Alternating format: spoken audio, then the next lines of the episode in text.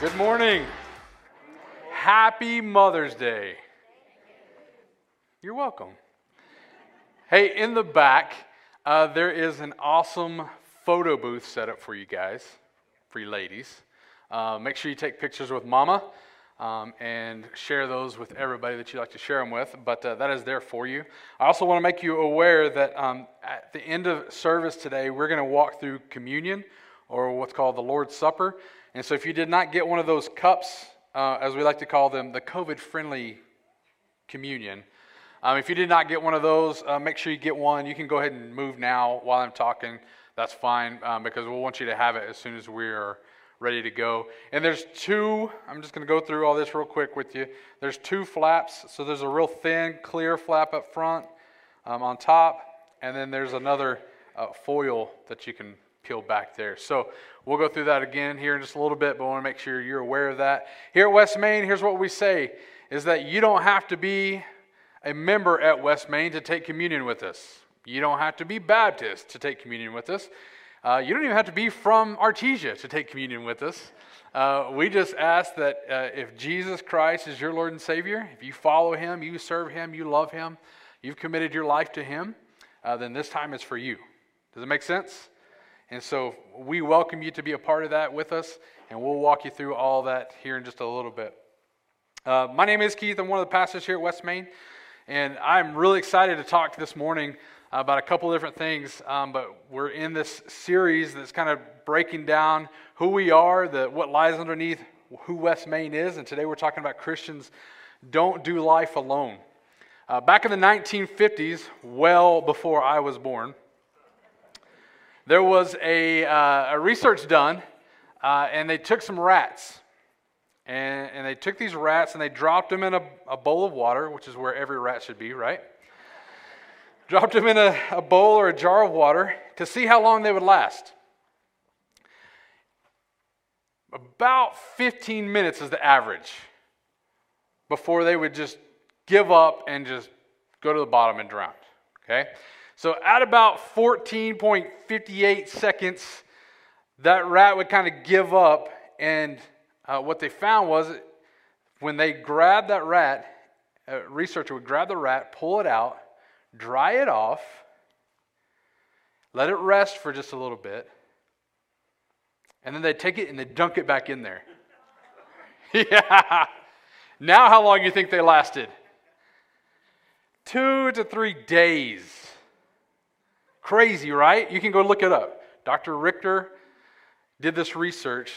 They found that when they knew that there was hope, they had life to live.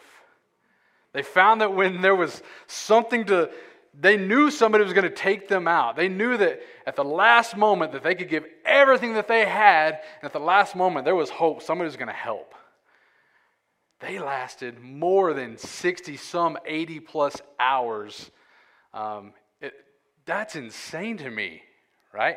This is the reason that we say here at West Main circles are better than rows because you're in a row here and you can come learn and you can come sit and listen. But really, where you begin to dig into life, when you really begin to have hurts and problems and issues in life, this helps, but it's not it's not the end, right? Like this is helpful, but we find that when we get in a circle group, when we find we have others that we're living life with, then we begin to pray for each other, encourage each other, love on each other. We find hope. And those with hope fight more. They give everything that they've got. And they realize when people are around them that life isn't as bad as maybe we thought. Maybe our struggle isn't as bad. Maybe it is bad, but it's not as bad as we thought it would come. We find the same thing in Scripture from the very beginning of Scripture. Uh, God says in Genesis 2:18, so the Lord God said, "It is not good for the man to be alone. I will make a helper who is just right for him." So God made Adam and said, "Adam, you're an idiot. You need a helpmate." Right? And then he made Whoa, man. Whoa, man. He made woman. He said, Man, this is good. He's got animals, he's got all kinds of things, but he needs community. From the very beginning, God says, You need community, you need people around you. We also find the same thing in Scripture that God, from the very beginning of all time, is community. Father, the Son, the Holy Spirit. And when He creates, He speaks, right? That's the power of God. He just has to speak it and it comes to life. So He speaks creation and He says, Let, let us make them in our image. Let us. He's already in community. And we find that we need community. Therefore, God is community. Makes sense, right? God is community. From the very beginning, we see this. Let me put it like this in a SAT form for you. Any smart theological kind of people out there? Good, good.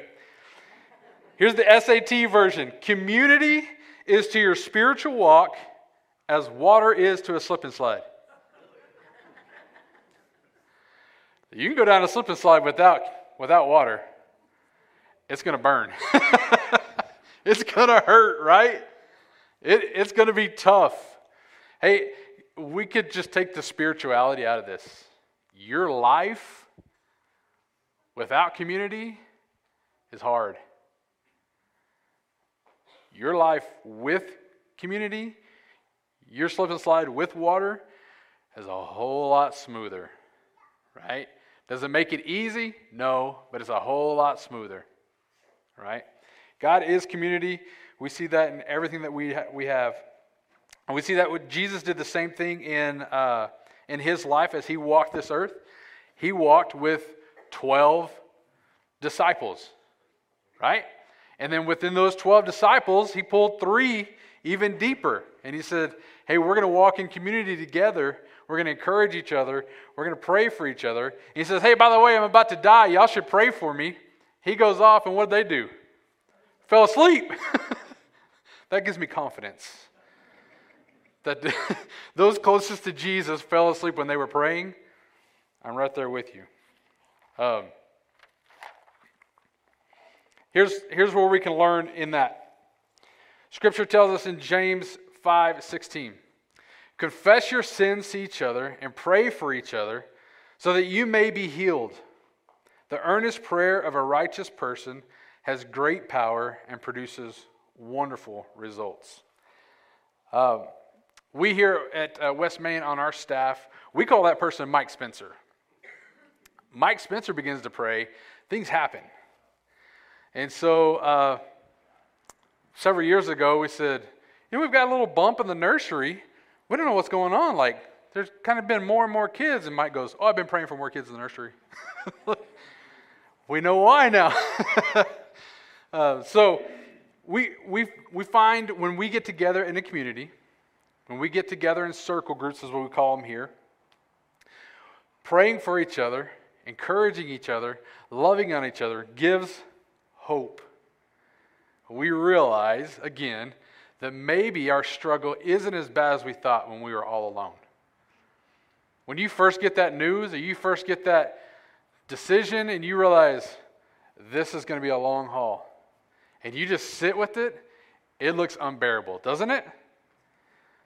And then when you get around and you begin to share that with your friends and your family, you begin to pray through it, you realize, hey, I've got support, I've got love, and we're going to take this one step at a time. Then we realize maybe it's not as bad as we thought. Maybe there's some hope here. Here's kind of the, the verse that, that is circle groups. Like this is about circle groups. Proverbs 27 17.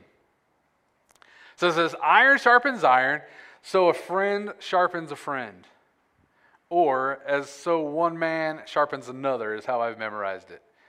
As iron sharpens iron, so one man sharpens another. So a friend sharpens another. When you begin to get in a circle group, and we've done several different circle group styles.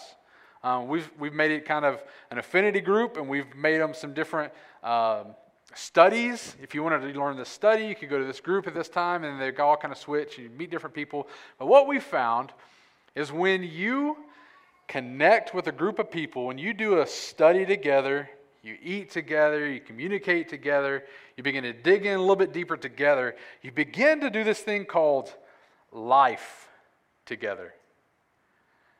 And you begin to grow a little bit deeper. And it becomes not just a Wednesday night Bible study or a Sunday afternoon talk about what, what the pastor said, but it becomes life. And you begin to dig in a little bit closer, a little bit deeper.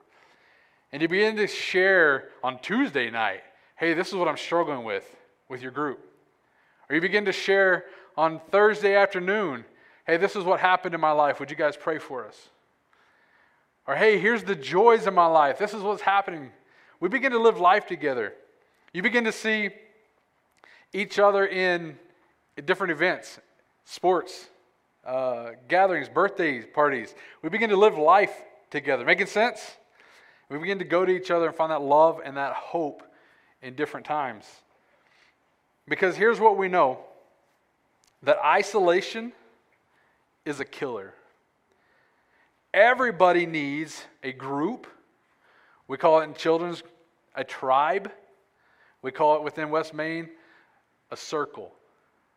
Everybody needs it because isolation is the killer.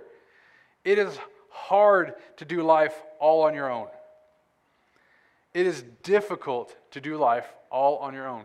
Even if you're an introvert. Any introverts in the house? Don't raise your hand. Don't we don't want you to look don't look at me. Any extroverts? Everybody's like, hey. Extrovert or introvert both need group. Does that make sense to you? Because isolation is killer. Isolation is where we just get in our own head. And so let's talk through the uh, three types. Uh, the band's going to make their way up here in just a second. The three keys of community. One more. There we are. Three keys to community. And I, we should probably call this three keys to circle group because just before this we said God is community. So we're not saying the three keys to God. We're saying three keys to the circle group or to our, our gathering together. Here's number one recline. What is recline? When you hear that word, what do you do? lounge, right? Kick my feet up. Hey, this is this is a huge part of community of taking the stress off. Right? Sitting together and just relaxing, having a moment in time of your day where you can just breathe. Because nobody sits in a recliner and does this. Oh, what do I got to do tomorrow? Heck no. Kick those shoes off, kick your feet up, you relax, you recline. You're comfortable, aren't you? You're relaxed. And that's part of circling together. That we get a chance to take the stress of the world off and the craziness go off, and we get to just say, ah, all right, for this next few moments, we're just going to recline. And we're going to read some scripture in just a minute. Jesus did the same thing with his disciples. Scripture says he reclined with the disciples. Interesting, right? Number two, two keys, three keys. Number two is food. Now, can you do uh, can you do circle groups without food? Yes. But there's something tribal, right? Something tribal about food. Something that gathering together and being able to eat together and recline together, they kind of go hand in hand, don't they? There's, there's a very communal time together when we have food together. And we can do this alone. We can do, uh, not alone, but without food. But food just makes everything better, doesn't it? I mean, it just sets some things at ease, and we feel more comfortable when we begin to eat and, and recline with each other. Here's number three truth. If you're going to have a circle group, you've got to have truth in there. Because community or a circle group without truth, is just a party. The whole point is to have correction, is to have love, is to have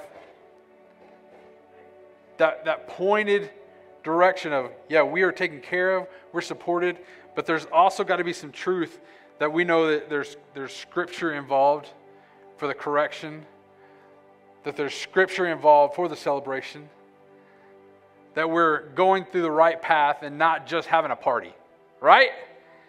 Because we can have community, we can gather with all our people and have some cake and some beers, and we'll call it circle group, right?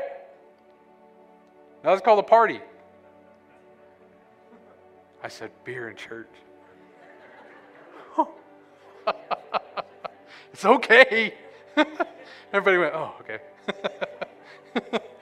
Here, here's what we know about this. When we are in community, here's the next slide. When we're in community, we are not alone. Now that makes sense, doesn't it? When you're in community, you are not alone. Why do you need community? So that you're not alone. So that you can fight the battles you need to fight. So you have somebody right next to you to live life together with. We have several different options here at West Main, and we think it's a huge part of who we are. We think it's something that we really focus on is that you need a circle. Everybody needs a circle group.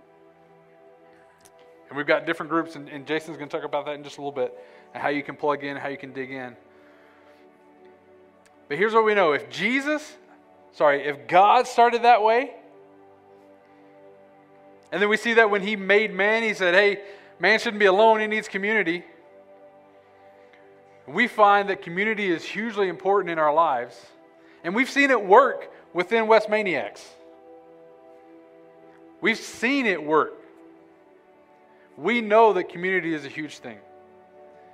And we know that God sent his only son to die on the cross for each of us so that we can have community in him, so that we can have eternity with him.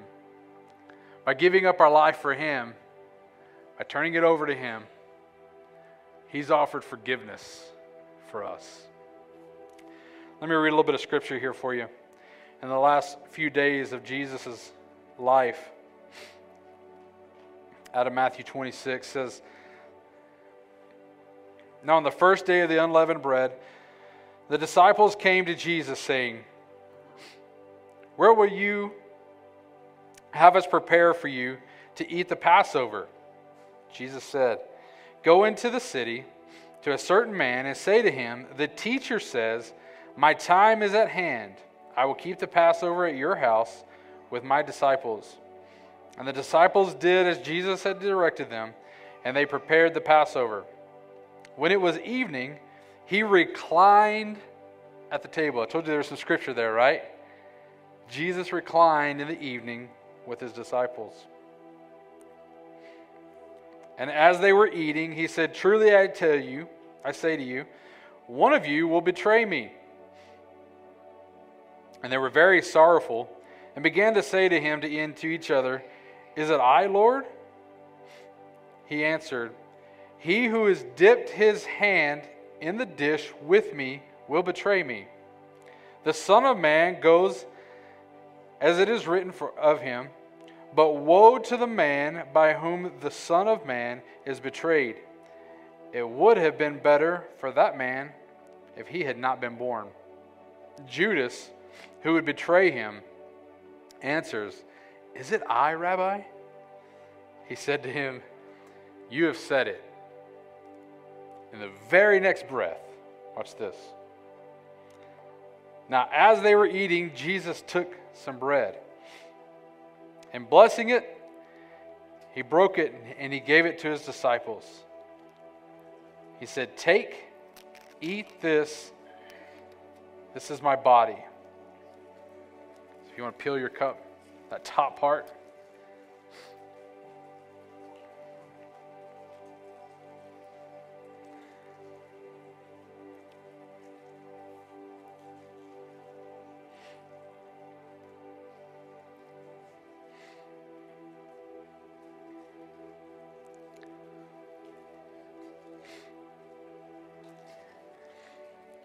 said, Take and eat. This is my body.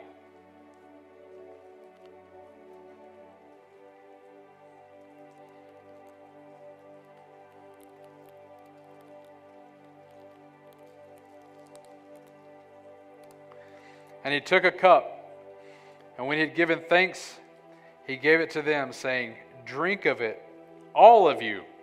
You hear that? Drink of it, all of you. Judas is in the midst here. One reason we say here at West Main that this is a judgment free zone is that we believe that we embrace the black sheep here. We believe that Jesus continued to dine and recline with Judas, the one that would betray him. How awesome is that? He says, Drink of it, all of you, for this is my body, this is my blood, and the covenant which is poured out for many for the forgiveness of sins.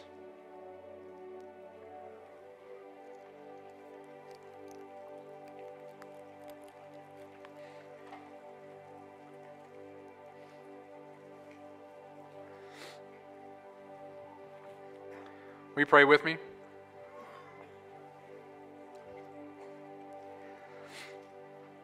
God, we're thankful that you gave up your son for us.